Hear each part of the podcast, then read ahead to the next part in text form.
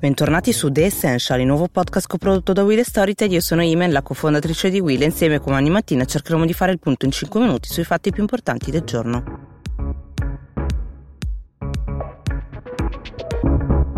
Oggi la Presidente della Commissione europea Ursula von der Leyen riunirà tra tutti i suoi 26 vicepresidenti e commissari europei per mostrare loro finalmente per la prima volta il documento con cui eh, si pensa di ricreare una fase eh, di ricostruzione dell'Europa. Si tratta del eh, pacchetto del Recovery Fund di cui abbiamo parlato ormai tanto tempo e oggi finalmente eh, Bruxelles cercherà di far approvare ai governi. È un uh, segreto gelosamente custodito custodito perché finora eh, in realtà Ursula von der Leyen ha sempre tenuto eh, tutte le informazioni molto ristretto dentro alla sua cerchia per evitare di avere pressioni dall'esterno dai paesi membri. Partiranno poi dopo soltanto in un secondo momento una fase di negoziazione all'interno dei vari gruppi dei paesi, dei fronti vari del nord, del sud.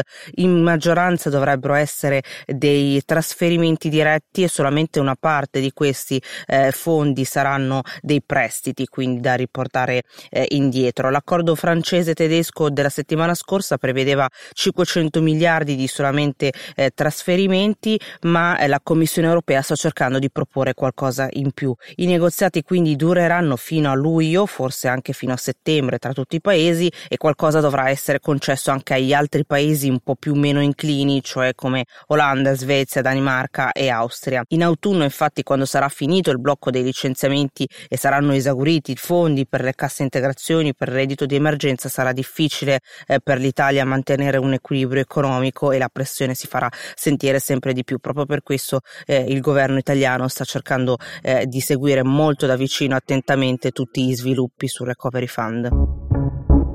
Oggi, se il meteo lo considera, negli Stati Uniti riaprirà la leggendaria piattaforma di Cape Canaveral in Florida, da cui sono partite le missioni di Apollo e poi quelle più sfortunate dello Shuttle, ma questa volta sulla rampa di lancio ci sarà un razzo costruito da una società privata, la SpaceX eh, di Elon Musk, il famoso eh, imprenditore miliardario, e la spedizione è già stata definita storica per eh, tanti motivi. Si tratta della prima collaborazione tra NASA e un privato, nel paese chiaramente c'è forte attesa sia per tutto il tempo che eh, investimenti fatti finora. I due astronauti, Bob e Doug, che saranno i soli e unici a condurre eh, la spedizione, si sono conosciuti esattamente vent'anni fa in un corso per astronauti della NASA, sono diventati da compagni di classe ad amici molto affiatati e nel presentare nella conferenza stampa del 22 maggio questa spedizione hanno alternato considerazioni scientifiche a battute molto divertenti, segno della sinergia tra i due.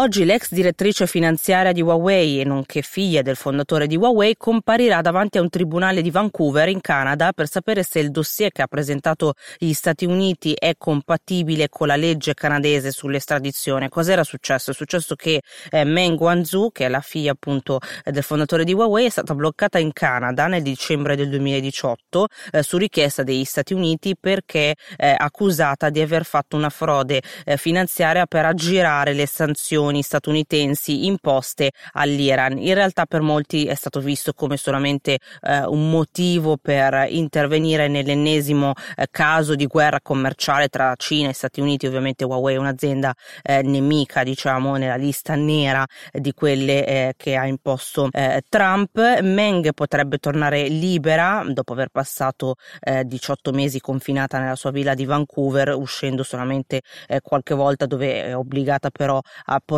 il braccialetto elettronico oppure la richiesta di estradizione continuerà e quindi Meng dovrà rimanere comunque in semi libertà vigilata in attesa di nuove udienze. Questo caso è molto importante più che altro per capire eh, quali sono i rapporti tra Cina e Stati Uniti e come queste udienze potrebbero cambiare in meglio o in peggio eh, queste relazioni. Finita un'altra puntata di The Essential, grazie per l'ascolto, ci vediamo i prossimi giorni come al solito con i nostri 5 minuti dall'Italia e dal mondo.